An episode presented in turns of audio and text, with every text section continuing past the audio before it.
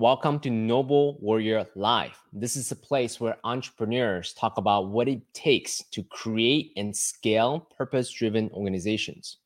We're going to talk about mindset. We're going to talk about mental models. We're going to talk about actionable tactics such that you can go out and scale your purpose driven organization. My next guest is a nationally renowned expert in integrative women's health she helps women transition through important phases of their life, from being born all the way up to, well, the end of life. She's on a mission to explore what it means to be a woman in this time and this age. Welcome, Dr. Suzanne. Okay, thanks for having me. We're in an interesting time right now. As someone who helps women go through different phases in life what are some of the questions that keeps coming up as they consult you for advice? Well i mean you know a lot of the questions are the same questions that they ask all the time. I mean obviously certain things have been heightened and i think there's been a lot of attention placed on impact on birth from from the pandemic and coronavirus and so i think probably the the majority of my of the questions i'm getting from patients are around that and how they can stay safe and sane at the same time. And then what are the specifics? How are how is how is a hospital birth going to be different than it would have been six weeks ago? You know very specific things and things have been changing um, a lot. You know the number of people that we allow into the birth are now limited. We only have one person one support person for a while here in Los Angeles, uh, for two weeks in our institution, we were not allowing those people, or the institution was not allowing those people to go with the the mom to the postpartum recovery area. They had to leave within a couple of hours, which I really I have a lot of questions about. I didn't really understand what the science behind that was, and that got lifted. I think famously in New York City, for a while, even partners weren't even allowed in the birthing suite. That's changed, and in fact, Governor Cuomo has gone as far to as as I think this last weekend or last week to talk about allowing birth support like doulas and non-professionals into the uh, birthing suite as well because we know that it has a really positive impact. So things are kind of in flux and around birth, and I think that's getting a lot of a lot of play. But I'm still getting the same you know questions and problems that i always get whatever the the physical or psychological issue is for the for my my patients are still happening. One of the things that's also happened is that i think people made a lot of assumptions about my availability to them or their doctor's availability in general to them. And even this morning somebody texted me which that's a whole other story but she texted me like i have an appointment scheduled. Am, am i should i still come you know people are just like don't know what's happening. Like nobody knows what's happening. So there's an added extra layer of stress on top of whatever is going on with them which is like everybody in every area. This is not anything different. But i'm in a weird position because i'm technically a, a frontline healthcare provider because when i'm in the hospital and doing births and things like that you know that's that is considered frontline actually but then a lot of the other things that I do were stopped temporarily and it's just very unclear like things are starting to come back here like elective surgeries and things like that but very on a limited basis so it's just weird it's a weird limbo for all of us and yet people life goes on and people's health continues to exist mm-hmm. Mm-hmm. You know? so how do you think so how do you think because you're a business owner right you're one of you're one of the partners in your yes office. yes yes so how do you think this changes because uh, let me actually backtrack for a moment. So let me set, set a little context. So this COVID thing happened and it right. impacted a lot of different industries. Yes. Hotels, to travel, to events, to conferences, yeah. all kinds of places where basically people gather. Right. Right. And the very nature of your profession is bringing new life into the world. So right, people gather. and lots of people into our office too. You know, our waiting room was famous, infamous actually, for being overcrowded, and and kind of drama filled because of it. So obviously, that's not happening at all because we can't have people near each other. We can't be near each other. You know. Right. So how do you think this going forward is impacting? your business, your industry, your colleagues, and so on and so forth It's having a huge impact. It is going to CK. It is going to have a lasting impact on how healthcare is delivered. First of all, I think there is a different level of awareness of how things work in this country and to call it a system is ridiculous and and anybody who wants to call it a system at this point i mean uh, they're not paying attention because all of us who are in the system were aware that it's not a system. Now everybody's a system. And I, this this is not meant to disparage my colleagues who are both in administration and trying to keep things together and serve the public and take care of people and literally save lives or to my colleagues who are really on the front lines in the ICUs, in the emergency departments, you know, all that. Like they're doing amazing jobs. So I, I hope that people can continue to appreciate that side of it too, which is that people don't go into medicine to make money. Okay. People go into medicine because they have a passion to care for other people with, at, at times, at, with great sacrifice to themselves physically, morally, and financially. Okay. So, so that's actually, the one side. And now that here's the here's so I'm in more of the sector. I'm in a I'm in a uh, hybrid situation because as a private practitioner, I'm a business owner, and I own a business that employs a little under 50 people. Okay, so it's a small business, right? But it's a for a medical practice uh, that's privately owned, it's pretty big. But I interface a lot in the hospital because I'm uh, a lot of what I do is hospital based surgeries, deliveries, right? So we're anything that wasn't an essential treatment was being held. Well, we've taken, you know, like we, I would say my, just my practice personally, like the patients I see, it's at least 50% down which is 50% of my income, right? Or more, maybe, you know, so, oh, sorry, you actually, know, let me interject real quick. 50% yeah. down because people are scared to go to any hospitals, any um, so not for the hospital. Okay. So for hospitalizations that are required, those people have to come in. So if you're having a baby and you have just, you continue to, to, you know, decide that you're going to have the baby in the hospital, that's going to happen. There's nobody stopping that. Nobody can stop that. Right. Um, my surgeries, unless they were emergency surgeries, I wasn't doing any surgery. So I've done since the pandemic hit, I've done probably three surgeries and they really they had to be done. That's why I did them. Otherwise, nobody was having surgery. Most of my surgeries are not really elective, but they're not generally an emergency based surgery. They could be put off. Those will start to happen again. Uh, and that's not really a, a huge, it's a part of my practice. It's not a huge part of my income.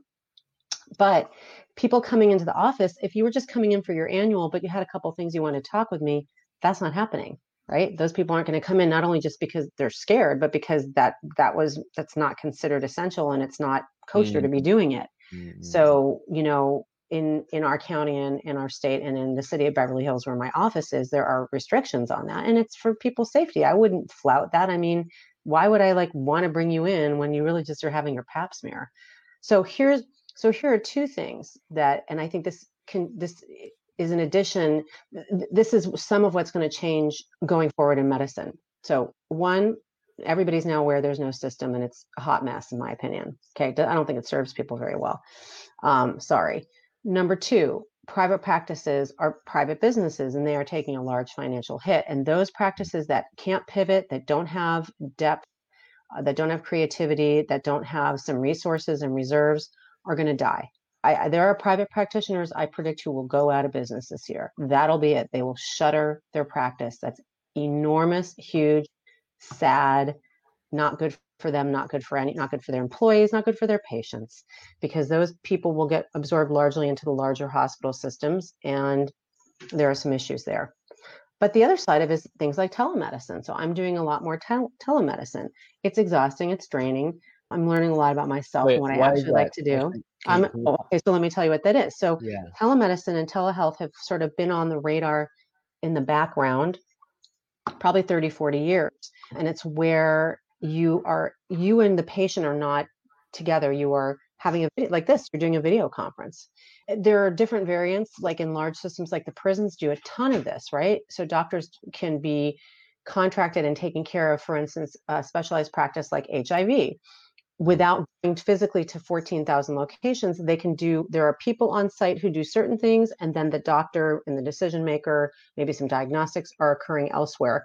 So it really does serve a large population of people very, very efficiently. It requires a lot of technology for that kind of a system. I'm obviously not doing that, but I can see my patients. Like if you have a complaint that doesn't require me to put my hands on you, and I do mean put my hands on you because I, you can show me things on your body. There's a camera but I, if I need to feel or you know do some diagnostic testing, I can't do that. But the rest of it I can do this way, and I'm doing that. And a lot of my patients have elected to do that, and that's something that I think is really good for medicine. I think it's going to make it more efficient. I think it's going to make it more attractive.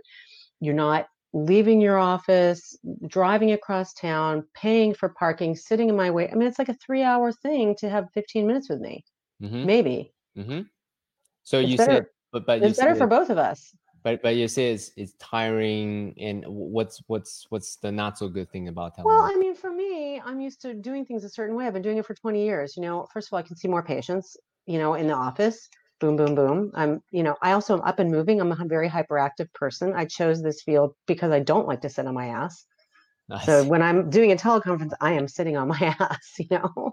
And it's just there's something about this that's like draining you know, I, I, mean, see. everybody's been talking about it who doesn't normally do this. Like, in some ways, it's awesome. In some ways, just like your brain gets zapped after sitting in front of the computer talking to people. Uh, it's just ah, different. It's okay. It's not going to kill I me. See.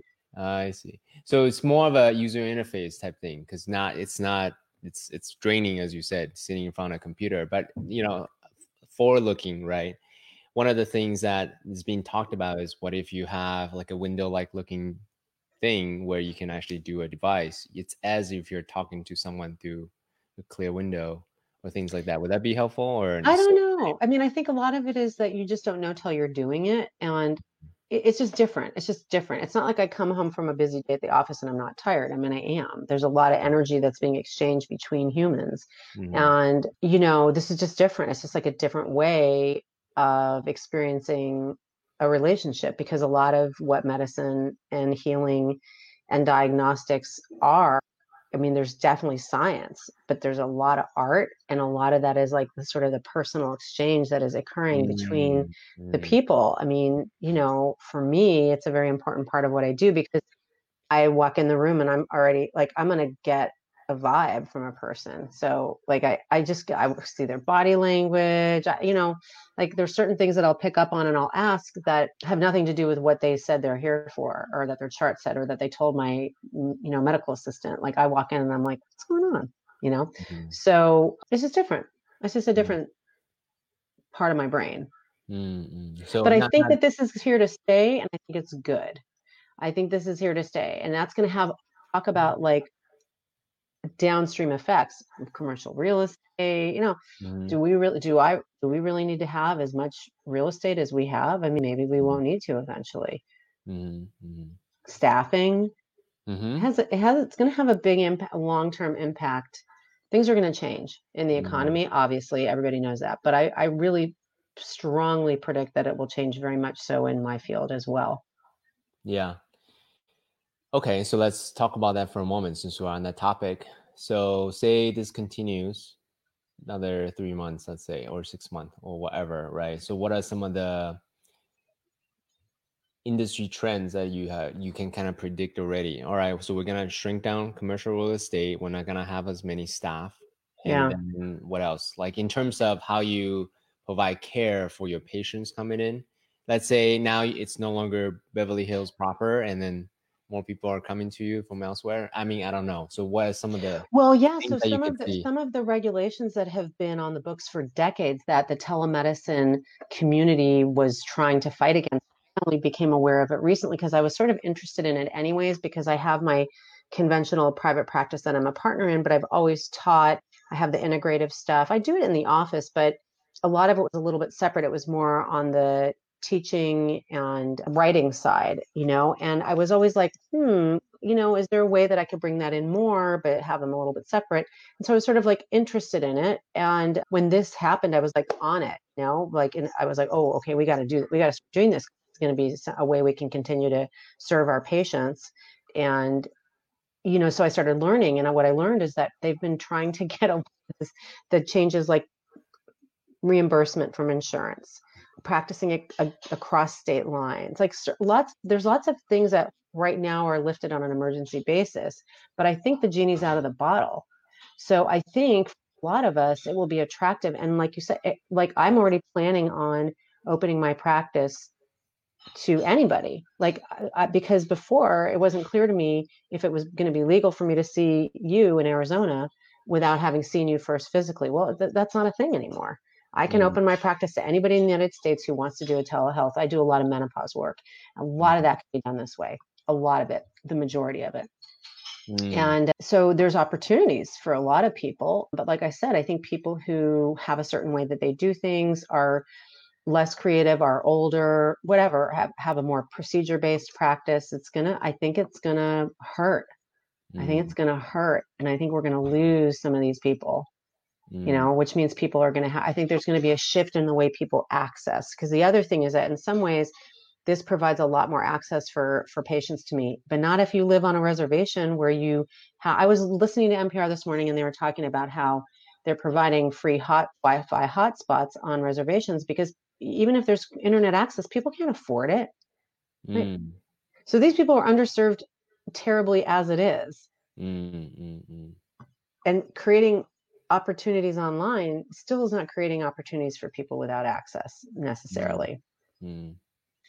And I think it's going to highlight, I think, a lot of the disparities that people experience in in access to care and then eh, in outcomes are going to be highlighted and already have. I mean, I feel like some of them are getting brushed under the rug a little bit, but you know, there's all sorts of data indicating that people of color are suffering much worse from COVID and have much higher death rates. Not that mm-hmm. every color is poor, but you know, we do have a lot of people of color in this country who are poor and who don't right. have access. And you know, you know, so one of the things that that always inspire me every time I interact with you is you you have so much heart. You care so about a lot of different things. Yeah, right? you care about I women's do. health. You care you care about sustainability. You care about giving access to the less privileged, right? So that's very apparent for anyone that pays a little bit of attention. They're like, oh yeah, Suzanne, Dr. Suzanne is has a huge heart. So segue back to sort of the origin story have you always operated like this? Was there a moment where you made a choice in your life where you said, "No, I'm gonna pursue medicine. I'm gonna stand for women's health. I'm gonna provide health care for others"? You know, it's a series of, of decisions, and I, I think you know now that I'm getting older, like maybe there are, are specific times that I can look back on. I think when you're in them, it's not always obvious, but you know, some of this is just a long history of being just kind of a sensitive child. You know, I was like a sensitive kid and I was like sort of the person that everybody would like confide in. So that had some kind of an influence because it, it, made me feel good to be able to listen and to help help people. And I also my dad's a doctor, oh, so oh, okay. yeah, family business. I, All right. Yeah, kind of. I mean, he's a psychoanalyst, which is interesting because you know, I do have a tendency to look at the whole person like not pieces parts which is maybe why i was attracted to women's health because i feel like there's more opportunity i felt like more opportunity for me to be holistic in my approach to people so i definitely grew up in a household where these kinds of things were valued and they weren't even actually talked about but like demonstrated you know like my dad grew up you know in a kind of poor household and my grandparents were immigrants and you know there's a lot of like that kind of that like make it to America story that that definitely was talked about. Like if we lived in a small town, we'd be the richest people in town. That kind of stuff. You how know how lucky you are. that was the kind of stuff I got growing up. Meanwhile, you know, I had everything. I really, I had everything. I had a very, I grew up in Beverly Hills. I had a very privileged background. I traveled the entire world. My parents are big world travelers. They're not together for many years. They still are huge travelers. So that was the other thing is I saw the world very early and I saw like, oh, people have different kinds of lives. people if eat different food. Like I saw that everybody isn't the same and that, you know, it's it's really beautiful, you know, and I think I learned to appreciate difference. So these things influenced me. And then I worked, I actually didn't think I was going to go to medical school. I did a liberal arts education at a really wonderful institution called Wesleyan University, which is prized for the watchword in those days was diversity. This is the 80s. and and also kind of like a very integrative approach, like very a lot of critical thinking and learning how to learn and loving learning and all that stuff. And and so I was very much encouraged academically, and I think that that has had a really lasting impression. Like my major was social psych was I had a joint major in sociology and psychology, and I had a minor in art history, and I wrote a thesis on an artist and his social cycle thing. I mean, like that was like very Wesleyan, very Wesleyan. Like I made up my own thing basically, and was told like that's what you should do. You should approach life that way. So I think having that, like feeling like I wanted to do things differently and be creative, and having adults and mentors around me say, yes, that's what you should do. Like that made a big difference, right? Because I've never done it the way I was supposed to do it. I didn't even do pre med. I didn't do pre med. And then I left college and I was like, oh, I don't really like working for people. That's obvious. I mean, I can, but I really don't enjoy it. Yeah. And I went, I went back and did a post bac pre med. So that's the other thing too. There's never one way to do it. There's always another opportunity. The road is winding. It's not like I so didn't get into medical school the way I was supposed to do it. I was out of college for four years. I worked, I did research, I worked in a free clinic there's a through line, right? Like I really liked helping people for the sake of helping them. You know, and not because I'm so awesome, but you know, you get a lot out of it. When you give, you when you you get what you give.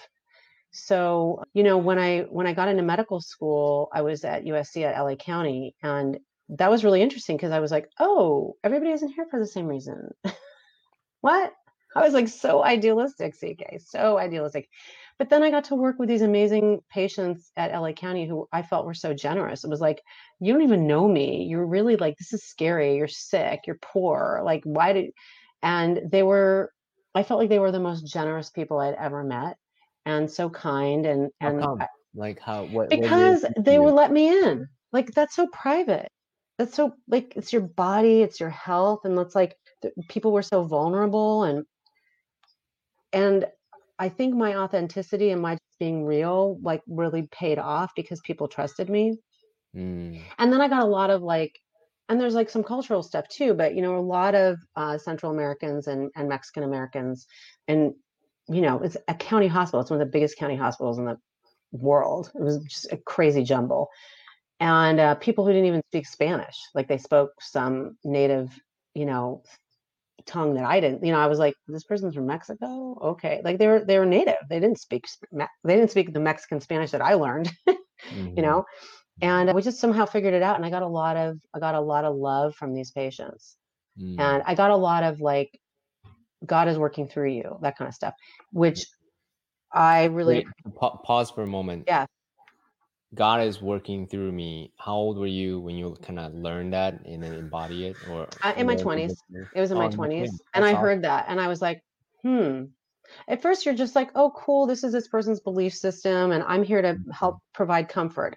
And then, mm-hmm. as I got older, I was like, hmm, interesting. Not in charge. Yeah, seems to me getting a lot of information about that. Mm. Because as a physician and I'm a surgeon, like mm. you're in charge you're the authority. And it's a weird balance because you have to have that confidence. I have to have confidence. I don't want to gross people out, but to cut people open and you know mm-hmm. have somebody over there put them to sleep, and I'm going to cut them open, take things out, put them back together, and they're going to wake up and they'll be fine. They'll be better than ever. Like that's mm-hmm. crazy. mm-hmm. That's a crazy thing to do. But I think as I got older, I really realized like, and talk about purpose, right? So my purpose really was I have some kind of innate gift and skill set and talent and have worked very hard to hone those skills, be really good at it, and have a level of integrity that I'm comfortable with. But there is definitely a part of it that I just, it has nothing to do with me. I don't understand it. I don't need to understand it.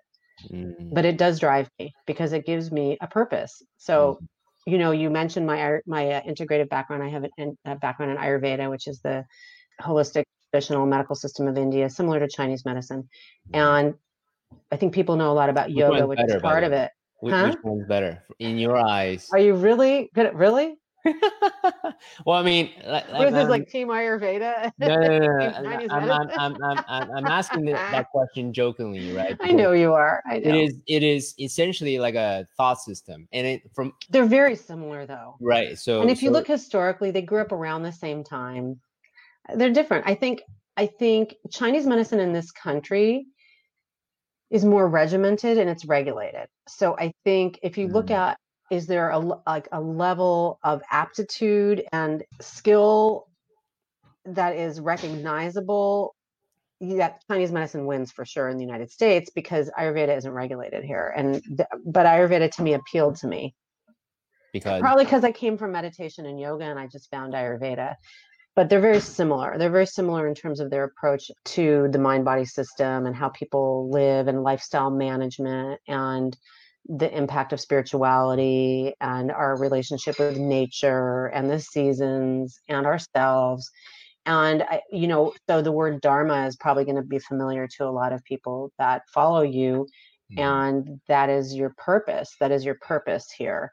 And i believe in that. I believe that i have a dharma it's evolving it's not always been the same or will be the same but but it's i believe that it exists and it does drive me so, quick question: There's so many directions because I know I'm like, did I? yeah, you, you basically condense, you know, decades of your experiences in like well, it's hard, yeah. 20 minutes, right? so, so what I'll ask you is this: hmm. as a Western doctor, surgeon, right? How do you present yourself? How do you balance yourself from the holistic medicine Ayurveda versus the Western approach? And then how do you kind of reconcile that internally, and how do you present that externally? You know, some of it I just, like I said, I've always had a tendency to just sort of do what I think is the best thing to do anyway. So, so it's sort of like, well, I just do it because it makes sense to me. And if it doesn't make sense to you, that's fine. You could go elsewhere. I mean, you know, really, like if it seems weird to you, then you're probably not a good fit for me. Having mm-hmm. said that, one of my favorite things about Ayurveda specifically is that they love to talk about the history of the medicine and famously, one of the most important scholars in Ayurveda, Sushruta, was a surgeon. So, you know, in Ayurveda, as in most medical systems, like everything can't be handled the same way. And sometimes you do have to do surgery. So that's just kind of, now I was already a surgeon and doing it, but I was like, oh, cool. Okay, that works. so I've kind of glommed onto that thought. But I think that's just, it's, it's because that's my practical side. I mean, I think people make an assumption that if you have some kind of involvement with a holistic traditional medical system, that it's all woo. Well, that's not true. I mean, the ancient physicians of, of China and, and India and everywhere else, because there was medicine everywhere, all over the planet, there always has. That was the science that was available to them at the time. Mm-hmm. And what's interesting, I mean, I could go off on a whole thing about this. It's pretty fascinating. And one of the things that I really loved when I first started studying was like they kind of nailed it before they were doing dissections about uh, how the body works. It's pretty wild. Like it was like, whoa, that's actually what happens. You know, like very subtle systems like what we would call immunity or the way the blood system works or the nervous system like they were right they had language about it. So that that appealed to me i think but i mean like i said like i'm very much you know we talked about this before like i'm very much heart and mind and i think that that is that is you know science and intuition or art and you know and and that's discussed in conventional medicine also that's the bedside manner you know or I think that's the the best way you would see it. You know, I see. So it's just a different language. Yeah, it's just concepts are all there. Just different totally. language, different nuance about. And I have a different bag of tricks. I have a deeper bag of tricks. I have pharma. I have you know my surgeries. I have procedures. I have meditation, breath work, herbs. Uh, you know, lifestyle stuff. Ayurveda talks a lot about aligning your practices with your particular unique constitution and the environment in which you are living, which includes seasonal change. I think, you know, which is mm, mm, sustainability I was always into, but that they all go together. That's one of the reasons that sustainability and trying to be as in harmony with our environment as possible is so, so, so important to me. And, you know, we met because of the work we're doing on in the whatever we're ta- calling it the mafia for good the covid crush hackathon whatever and immediately I, I saw that connection for me too and i think it's really helped me to think differently about problems and solutions, you know. And what we talked about was that I felt like our reliance on single use products in healthcare is a disaster. And it's been a disaster in this pandemic, specifically with PPE. Speci- it's a very, very specific failure and it's widespread. And this is another thing that I'd love to see change. We'll see if that happens. We're working toward it.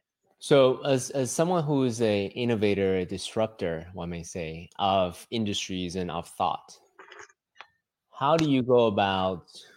Because there's a again a few different things that we could talk about. One of the things that I heard is because of the patients not going to the hospitals because they're scared, and therefore hospitals are now looking at layoffs and and stop hiring contract yeah. medical staff. If not now then three months from now because they're over capacity basically right? Yeah depending on i know at, at, at our institution it's a huge institution. They've been i have to say i'm pretty impressed with how adept they've been at, at being creative but i know that they moved a lot of staff from one area to another in order to keep them employed I mean, I can't remember the numbers, but I think Cedars employs like 10,000 people. It's like a village. Right. That's a lot of people, yeah. right? Yeah. So, so on the systems level, that's what's happening as a way to, you know, meet the demand and supply, right? Kind of right, right. in the middle.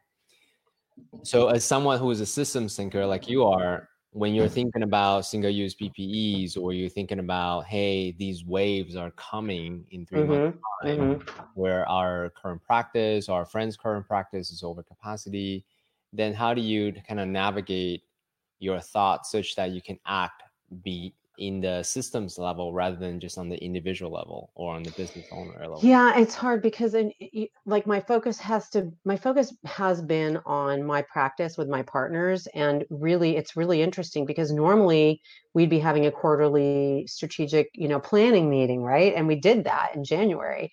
And now we literally i mean just to like we have a we have a call schedule that is for this month only is totally different than where we were in January. We were planning for like what's the year's plan and where are we putting the money and what are we going to invest in and what are we going to not invest in and how are we going to expand? How are we going to grow the business? Like that. Okay, so eh, we actually are not. We're like actually much like people are in general right now, living on a more of a day to day basis, which is interesting and weird.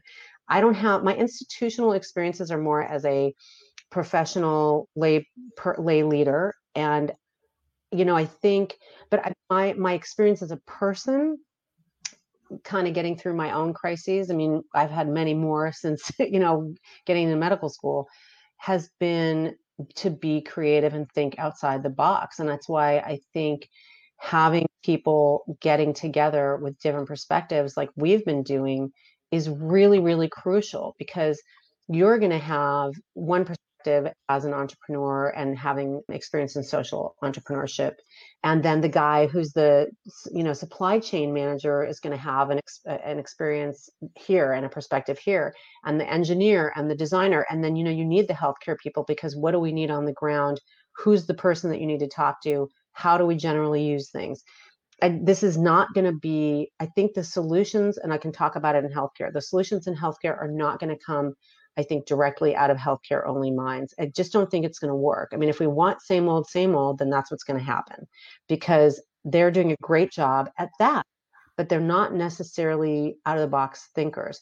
I will, having not having been involved intimately in the top leadership at my institution that I attend at Cedar Sinai Medical Center, I can't tell you what's really been going down. I can tell you that I think they've done an outstanding job because they did have to turn things around this huge cruise ship really rapidly. And yeah, there were a lot of issues in the beginning, and I got to have personal experience with that, you know, like wow, some stuff that I was like, what?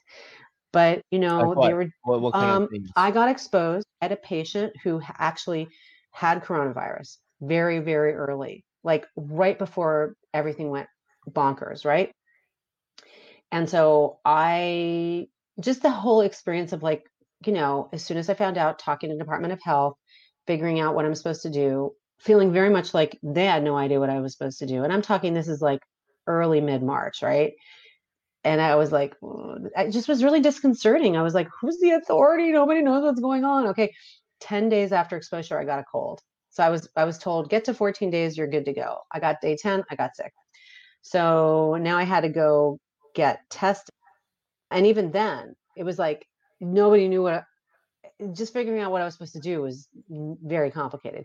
I ultimately got tested in employee health services at Cedars because even though I'm an employee, I'm an attending, and you know at that point, this is like March 24th, like nobody could test.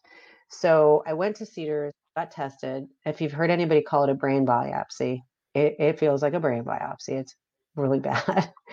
And it was very stressful. They stick it, the thing. Dude, they stick it so far in there. And I've had babies come out of me, okay?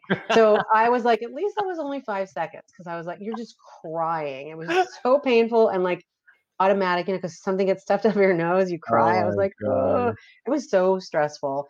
And then I was quarantined, like I was isolated from my family. I have a converted garage. I lived out there. And I found out five days later that every single I probably shouldn't do this, say this, but they the Department of Health had picked up those labs and they got mishandled and they basically they were all lost. Every single person who got tested that day.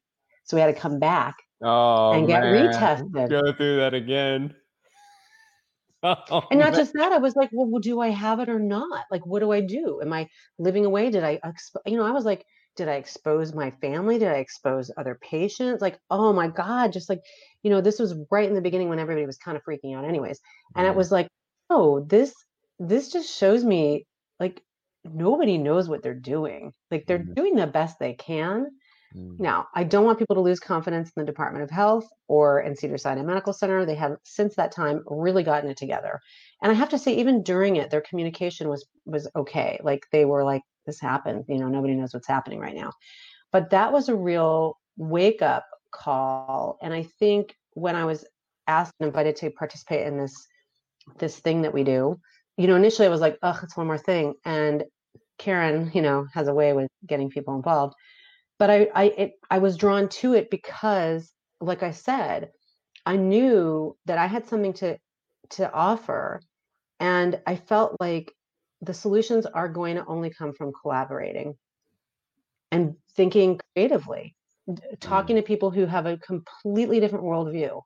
I don't know what the solutions are, but I know that that's the only way they're going to happen. If we want to make changes, that's been the only way it's worked for me in my life, actually. Mm-hmm. Yeah, actually, walk us through sort of your mental models now. Someone else listening to this, they're in the middle of pivoting right now. Yeah. Their old model doesn't work anymore. That they know their co-offerings, they know who they are. They have a sort of an idea of what their purpose is because they're listening to my podcast, right? Right, right, right, right. So or at least they're, they're interested. Yeah, they're interested. They're they're aspired. Uh, yeah. aspiring entrepreneur in that way. Okay, so what would you say to them because there's a lot of things that you share about your journey to become a doctor. I can pull them up, but I'd love to kind of hear what you say before I show. Yeah, I kind of want to hear what, what you say too. I want to hear what you heard. Yeah. I think what I what has worked for me always, I always saw myself as a gut instinct person. I I my gut is going to tell me is this the thing I should be doing or not? Is this the person I should be involved with or not? Is this is this is this is my my my heart has to be in it in order to really go all in. And so I think that you have to be careful because if your gut instinct is off because of other factors, and I know I'm being kind of vague, but if you don't really know who you are and you haven't spent the time to kind of go inward and figure out who you are and what works for you, then you may kind of end off on, you know, end up on a, a little uh, journey over there tangentially which by the way, at 54 and a half, I can tell you those things are supposed to happen. So I think we've heard a lot. I feel like in the last year or so, it's all about failure now, right? it's not about achieving, it's about failure. But it's about lessons. It's about lessons and being open to the lessons. So that's number one. So doing some work. And for me, it has been journaling, writing, talking to other people, therapy, uh, meditation, 12 steps. seriously. So those have been ways I kind of can peel away all the external and what is going on with me. And sometimes that means stripping away a lot of stuff and really detaching and letting go of things that I think are important. whether it's attributes, activities, characteristics, projections, you know, how I'm going to be viewed. As I've gotten older, and you probably are going to hear this from other people or probably have, like what I think you think really doesn't matter. It really doesn't. Like I can use it against myself if I would like to, or I can use it to prop myself up if I would like to. But honestly, what's going on with me is the most important thing. So that's really numbers one, two, and three. Because from there you can start to really generate what what do you like to do? What is it that gives you joy? What is it that scares you? What is it that you are looking at that you don't think you can do? Where, where is it that you are not enough? Where is it that you are too much? And that can help you start to build a roadmap. But honestly, a lot of it ends up being, for me, getting quiet because I tend to, otherwise, I say yes to a lot of stuff. I get involved with a lot of things. There's a lot of noise, there's a lot of story.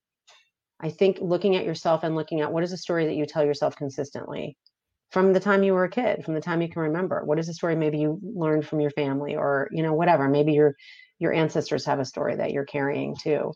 It's very psychological, it really is. And it's to me it's very spiritual. It's a spiritual journey and I don't I think that people don't always talk about necessarily explicitly, but there's no other way for me to understand it. I mean, like I said early on, early on people were telling me like, "Oh, this isn't basically they were telling me without me understanding it until now this isn't about you. Not that we don't appreciate you or we don't have gratitude for what you're giving us, but this really isn't about you. It's about something much bigger.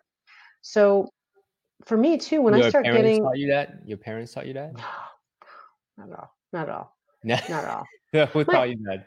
No, I love my parents. They're amazing, but they're like from the 50s. It's like a whole different thing. I will tell you though, I did learn from my parents that you you are like, and I talked about this a little bit jokingly, but you are a very lucky person. You're very privileged to have born been born into the, the body you were born into, into the life you were into, and you owe it to others. You owe it to others to share. I definitely got that message, you know. So, but it wasn't so much about like God or spirituality or anything like that. It definitely wasn't talked about in my house. For Mhm. me, having spirituality and having a higher purpose is really important. And I think when I, you know, when I get myself, when I find myself getting really activated, and I want to say this to other people, if you're like, that that is not the time to do anything or make any decisions at all. It's the time to note, just notice it and say, oh, okay, wow and whatever works for you, whether it's breathing, whether it's drawing, whether it's getting quiet, whether it's- giving that away to God or whatever you consider deity, spirituality, the universe, energy, the fly, I don't care. That works for me, and then I can kind of get back, drop back into myself.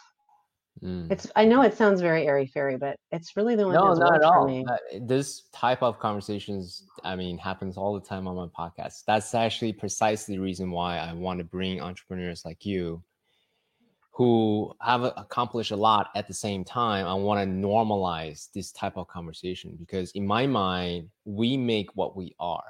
So if Yep. our internal is chaos, whatever you make is gonna be chaos. If not now, then sometime down the line. So ultimately, we make what we are. So the first hundred percent. And it's kind of what I'm saying. What I'm saying is if you're not being true to yourself, you're going to have a big life that is not true to you. And you may find yourself very unhappy and wondering why. Well, that's because you really weren't being true to yourself. So I'm going to tell you a little story. In my mid 40s, I mean, I've always been a very ambitious person and I wanted to be successful and I wanted to have a lot of stuff and do a lot of stuff. And I, I always had this purpose and I felt like I wanted to share, but I definitely wanted a lot because I think I didn't wasn't getting something and it was what I wasn't getting was I wasn't getting me. At 47 I had was diagnosed with breast cancer Mm, out of the blue, right? I was young, like what? How did that happen?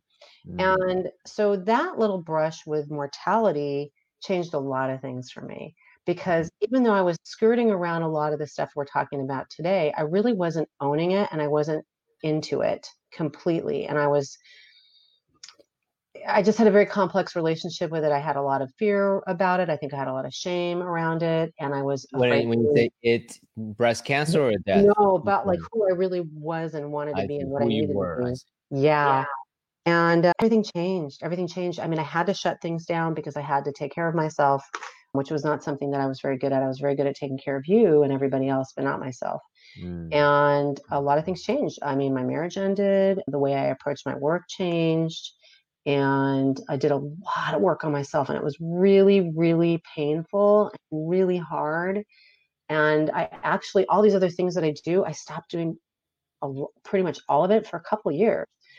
And I had to really let go of like what I thought I was going to be in this world or who I thought I was supposed to be, or oh my God, the moment I'm going to lose momentum.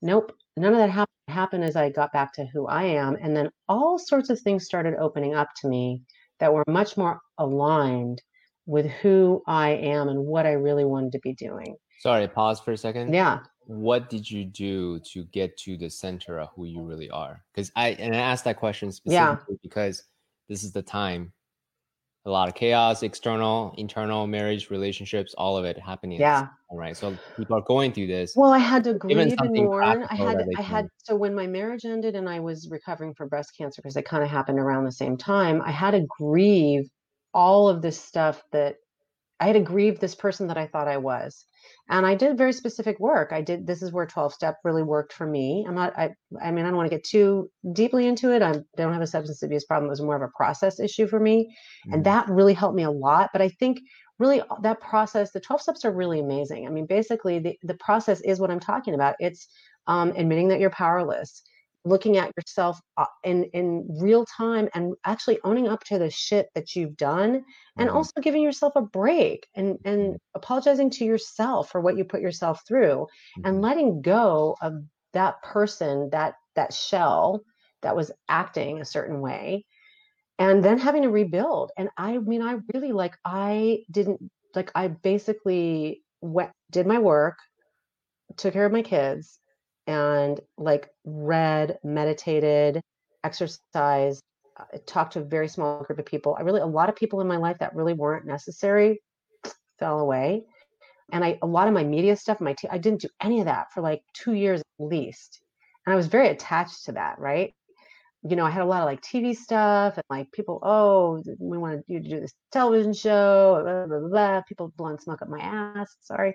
Like, you know, and I was just like, Ugh. like I, I had no energy for any of it. Mm. And I mm. realized like, that's not even like, what is it that I want? Mm-hmm. So really like I got really quiet and sometimes it's really uncomfortable to be quiet because then you're left with yourself. mm. You're not, you don't have the distractions. So mm-hmm. that is what's happening right now. This is why a lot of people are freaking out. Mm-hmm. There's no distractions of activities and stuff and things and people. And it's like, it can be like scary. mm. But if you can just get quiet with yourself and realize, like, that's okay. Mm-hmm. Quiet is okay. Uncomfortable is okay. Mm-hmm. Grief is okay. Anger is okay. All these things are okay. Mm-hmm. Feel them. For me, what worked was feeling them, writing about them, processed, processed it for me, talking about it with, you know, people, certain trusted people worked and then just kind of being open to like okay what's going to happen next? Let's see. And it's pretty crazy how many things opened up to me that made much more sense. Mm, including a much better relationship. I love that. First and foremost with yourself right? Be at peace 100% yeah. the relationship with me. Yeah. Yeah.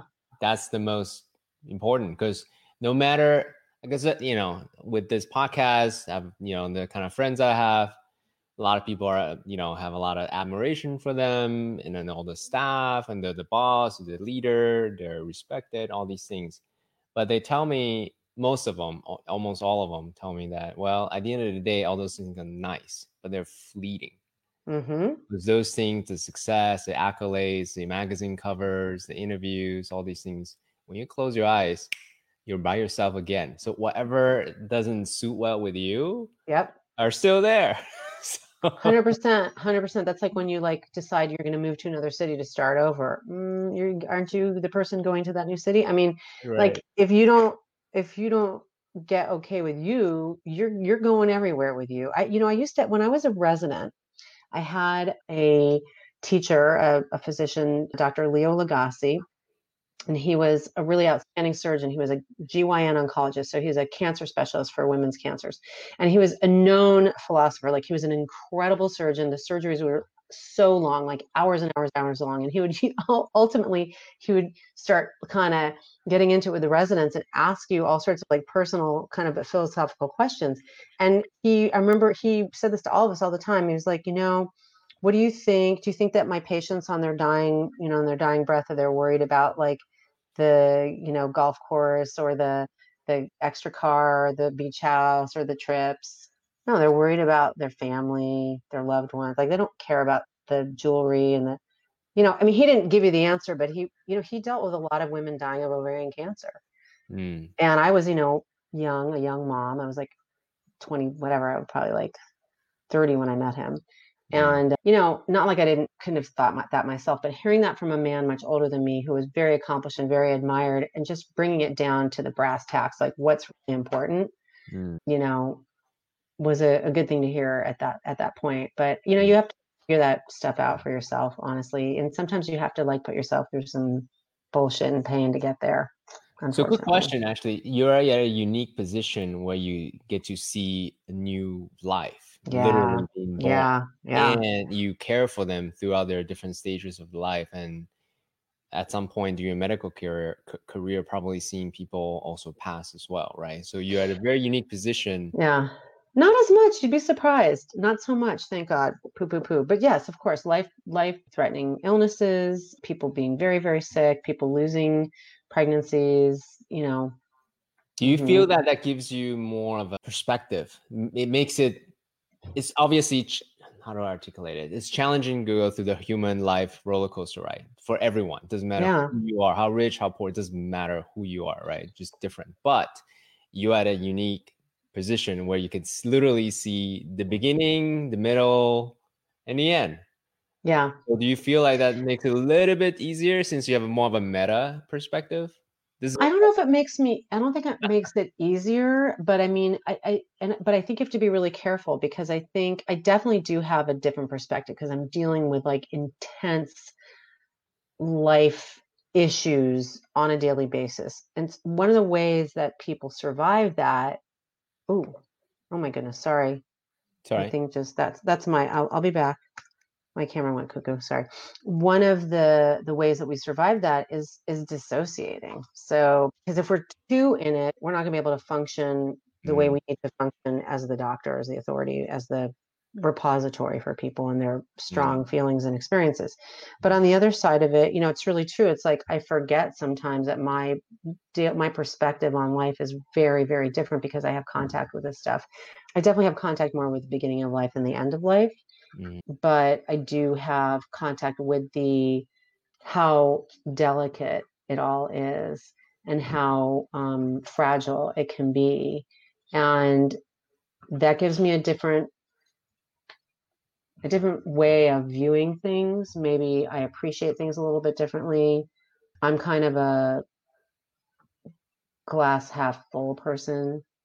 I'm noticing it a lot with my colleagues in, in terms of how they're responding to the to the covid thing. It's interesting to see like who's just freaking out honestly and like super negative about everything and who's eh, i mean and there's a lot to be negative about. There's a lot of bad stuff going on actually and who's able to sort of balance it you know?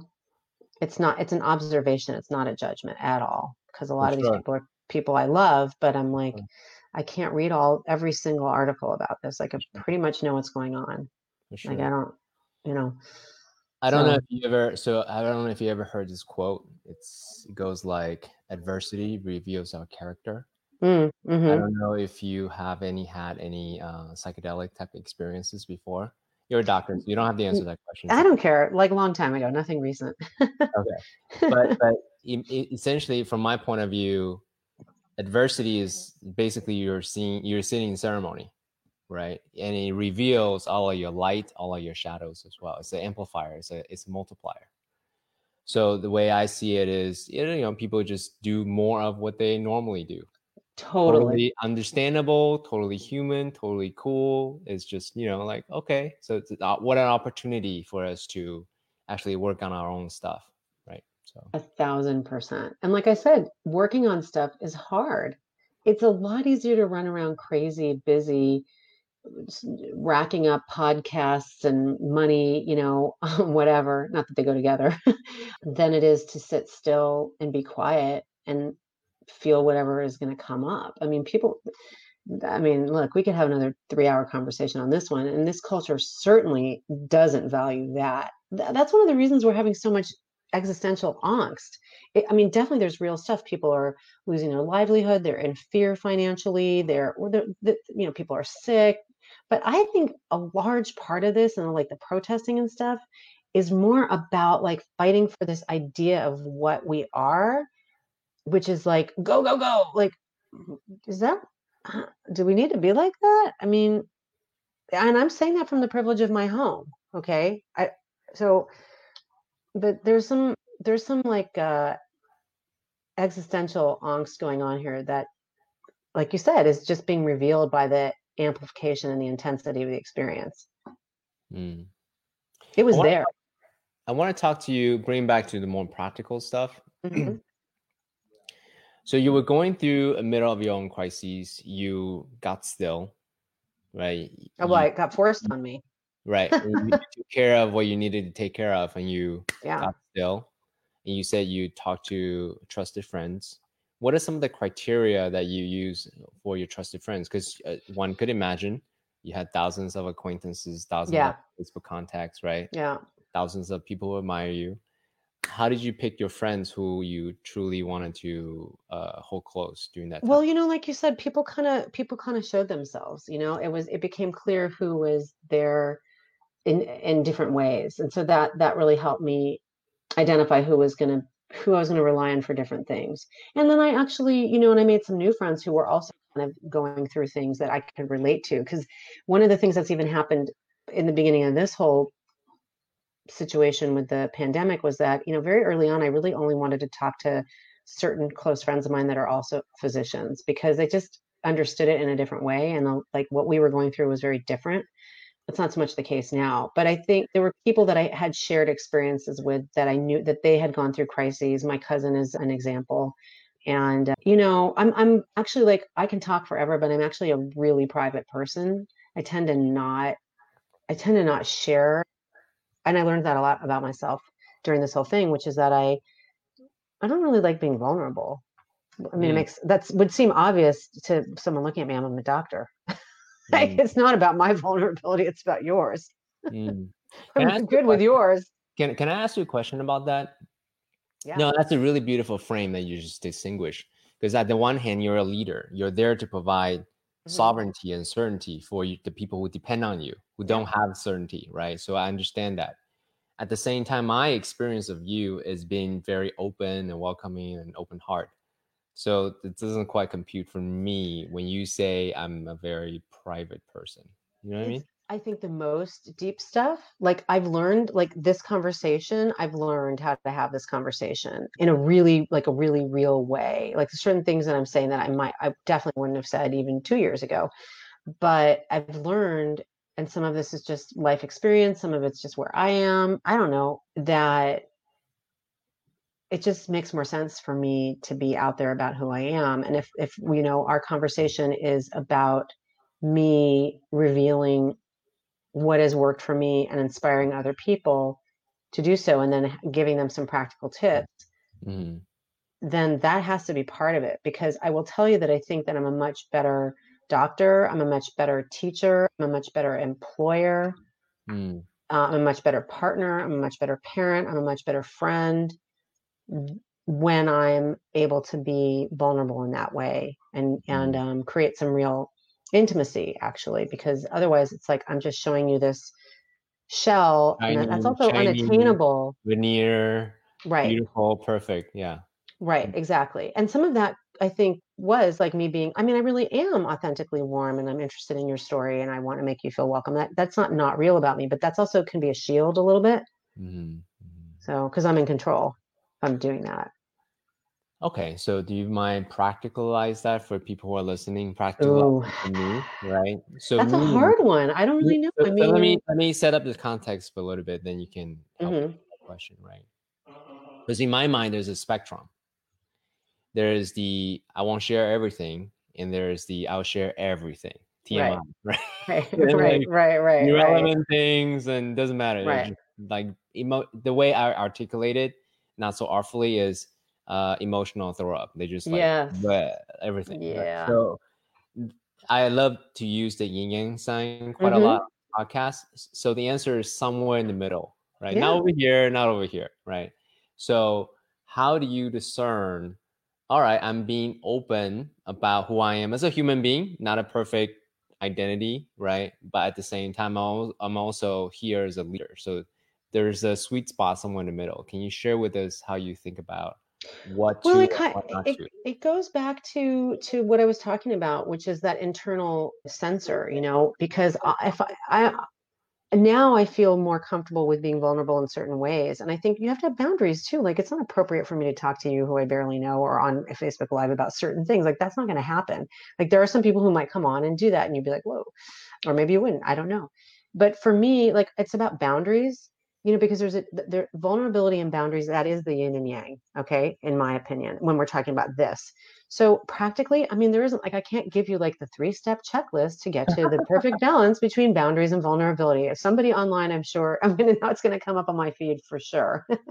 But you know somebody is doing that and i don't know what that is because everybody has a different balance point. Everybody has a different place in which they are integrating those two. But those both those things have to be valued. And if you're starting to feel super duper naked and uncomfortable, it might be time to tone it down. That's where the boundary is. Like, mm. you know, and again, this it's a lot of it's really it's just about practice. It's about trying and learning and, you know, pushing it a little bit this way, pushing it a little bit that way, pulling it back. And, you know, it's not going to be the same in every single situation. Obviously, like in a conversation with you, it's going to be you know the balance is over here in a conversation with an employee it's going to be over there you know in a mm-hmm. conversation with a patient or an administrator or, you know with a friend it's just it, it, they they change those are moving targets but to me boundaries are super super super important in that this mm-hmm. doesn't mean that you give it all up that's not protecting yourself that's not taking care of yourself mm-hmm. i think it was brene brown she said um vulnerability big fan. huh big fan yeah yeah so am i yeah because she is the hmm, how do I articulate it? She's the total opposite of my how I grew up, right? She's all about owning the shame and the guilt. And which mm-hmm. is great because I learn a lot from the way she articulate those very nuanced, difficult to articulate emotions, right? Yeah, yeah. And one thing that she said really landed for me is vulnerability is an earned privilege. Yeah. Be vulnerable with everyone. Right. At the same time, because they haven't earned it, so to speak. Exactly. So I really like that. The way I will articulate it for myself is life is a roller coaster ride, right? Our biggest superpower comes from our biggest wounds. Mm. I actually have owned all of my guilt, all of my shame, all of my shadow, all of my wounds, and I come out to the other side and know all of my lessons. When I can earn, uh, uh, own the lessons and the shadow, then I'm complete. And at that point, I can use that as a tool to to teach, right, from my personal story. But yeah. I, so so that's from for me what works. What doesn't work is when I'm still incomplete, when I'm still yeah. in that you know that that, yeah. that vibrational energy negative energy and then i can't quite own my accomplishment then that's what come off inauthentic because i've been thinking about this question a lot that's kind of what i come to that's beautiful that's really interesting i took a storytelling class once and the the teacher who became a good friend said to us you know a lot of our best stories are going to come from wounds but the thing is time to share that story is not while you're still in the wound, where the wound is fresh. It has to heal and scar over. And then you have learned something from it, you have a perspective on it. You're not so vulnerable in that area anymore. And you your your ability to share it now is a much more powerful tool as, as opposed to the emotional vomit that would occur while you're still in it. Mm-hmm. Isn't like that's pro- the processing that's not the time to share in a storytelling event mm. you know what i mean it was very specific but i think that that's true and that applies it's kind of really the same thing that you're saying mm-hmm. you know mm-hmm. yeah beautiful well my friend it's been an hour time flies very quickly it does. super respectful of your time so we had talked about a lot of different things we talked about how you grew up we had talked about how you learned that life is about contribution, about helping others. It's not about you. You had talked about what else we talked about? We talked about how you pick your majors. You're you're a rebel. You you pick the, the life that you wanted, art history to psychology, and then somehow you landed up in medicine. I didn't actually ask you about that gap. I will leave it for another time. Another time. we, we had talked about medicine. Your teacher taught you that hey, at the end of life, what do they think about? Do they think about their possessions, or do they think about what matters most in their life? We had talked about how COVID, how it impacted your personal practice and looking forward how different hospital systems could is going to help navigate in, in, in this whole crisis. We had talked about also what else did we talk about? A lot of things. Spirituality, we touched upon that. We talked about right. We talked about doing transition time, doing pivot time, doing transformation time. What first you do? Self care, and then do whatever you need to do to like meditate to get still and then we talked about how uh, you pick your friends right so out of a wide gambit of everything that we talked about what's one action that you want our listeners to take from this conversation oh my goodness i mean i think if there's one actionable item here. It's the one thing that has been a through line for me probably for the last 20 years, which is my meditation practice. And I can't say that I do it exactly the way I thought I would, but having every single day a period of time that is still is has been the thing that has had the most positive impact on me.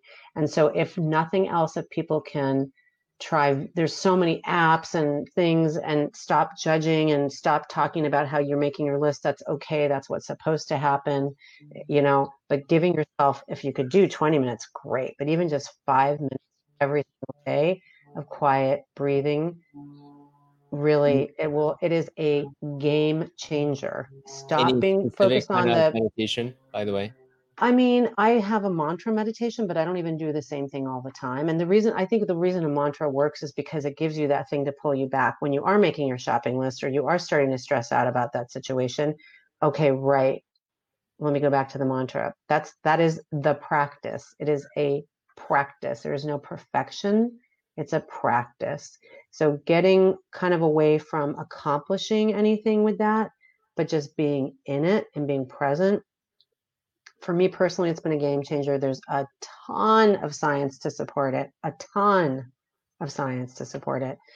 So that that's perfect because that's my heart and my head experience with that. Beautiful. Thank you so much. Now, for people who are listening, inspired by your story, inspired by the way you think, where should they follow you? Um, they can find me on Inst- I'm most active on Instagram, so it's at Ask Dr. Suzanne. They can find my website, the Dr. Suzanne. They can find me. I'm out there, and they can connect with me. Beautiful. And I'd love to hear. Beautiful. Thank you, my friend. So appreciative. Oh, thank you. What a great conversation. Have a beautiful day.